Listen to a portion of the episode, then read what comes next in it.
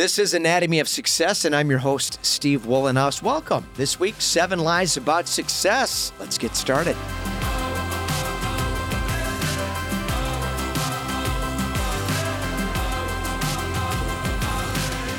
Welcome back. Again, this is Anatomy of Success, and I'm your host, Steve Wohlenhaus. Here for the first time, we talk about my four tenets of equanimity better health, healthy relationships, healthy intimate relationships, and more satisfying work. I believe we focus on those four categories and all the things that fall into those categories, and we can create an extraordinary life for ourselves predicated on substantive things. And of course, this week we're going to talk about some lies regarding success. But first of all, we're new here on YouTube, so we would would appreciate it if you subscribed and followed us here if you like what we're doing. And then you can follow our podcast as well, Anatomy of Success. Subscribe, rate, and review the podcast if you would, please. And then go to weatherology.com. That's my company page. And you'll find me under About Us at the top of that page. Links to my social media accounts. And then grab the Weatherology mobile app, it is free.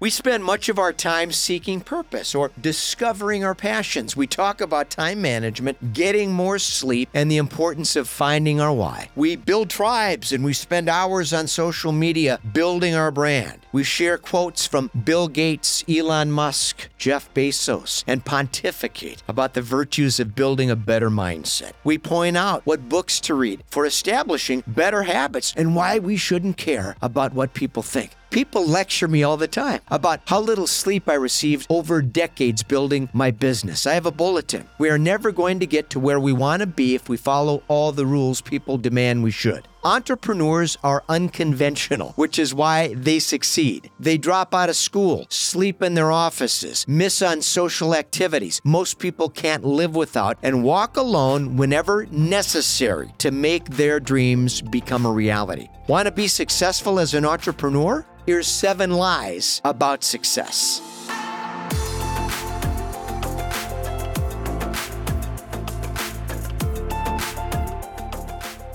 Know it all. There's a popular misconception that successful entrepreneurs are super smart and have all the answers. In fact, entrepreneurs are bold and willing to act. They don't care about failure and they learn from their mistakes. They press on regardless of disappointment and they don't make excuses. They don't have all the answers, incidentally. Next level. People that aren't willing to completely reinvent themselves are never going to enjoy tremendous success. Being extraordinary requires reaching higher, and that demands changing. Perseverance, hard work, fortitude, they're essential for success. Doing the same thing repeatedly, that's insanity. And we won't elevate to the next level without making adaptation a key part of our success story immediate gratification. Many people believe success is instantaneous. Compliments of social media influencers, quote unquote, make success look easy. And most people don't realize it's fake. People that succeed spend many years cultivating their craft and carefully accumulating their wealth. It takes time, patience, and discipline. People that pursue instant success and immediate gratification normally make costly mistakes that end tragically.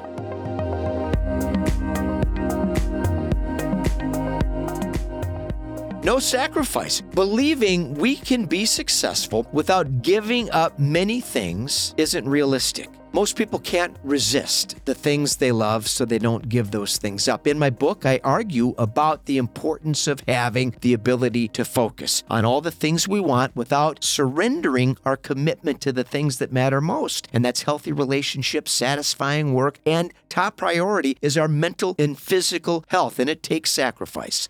Troubles dissolve. Poor people and rich people both have money problems. However, I would rather have a rich person's money problems any day. There's a common belief that success makes all your troubles dissipate. Everybody has problems. Wealthy people aren't immune and they have big problems as well. Most people can't even imagine. The difference is that successful people are better at managing those problems. We have to resist wishing for money to solve all of our problems and start investing in creating a more successful life.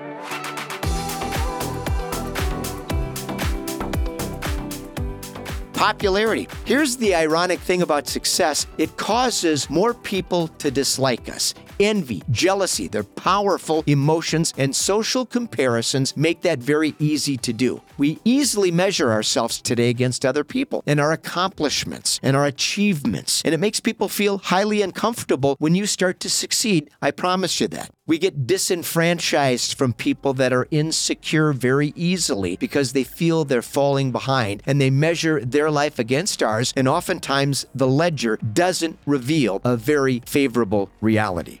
Happier the first misconception of happiness is predicated on the idea that happiness is something that we find if we only get married, had a better job, made more money, or had a bigger house. Research consistently demonstrates that major life events only constitute 10% of overall happiness. It's important to point out that this insidious component factors into our ability to be happy in life. Adaptation is the key. Rising aspirations coincide with material success. Once we get more stuff, we want more stuff to make us feel happier because the effects of that stuff wears off very quickly. Once we acquire something new, that brand new car, we feel once the neighbor drives by in their more expensive car, we have to get a new one to keep up. Happiness, it's a state of mind. It's a condition that provides insight for viewing the world and our position in it. If we aren't a happy person, more success isn't going to matter much at all.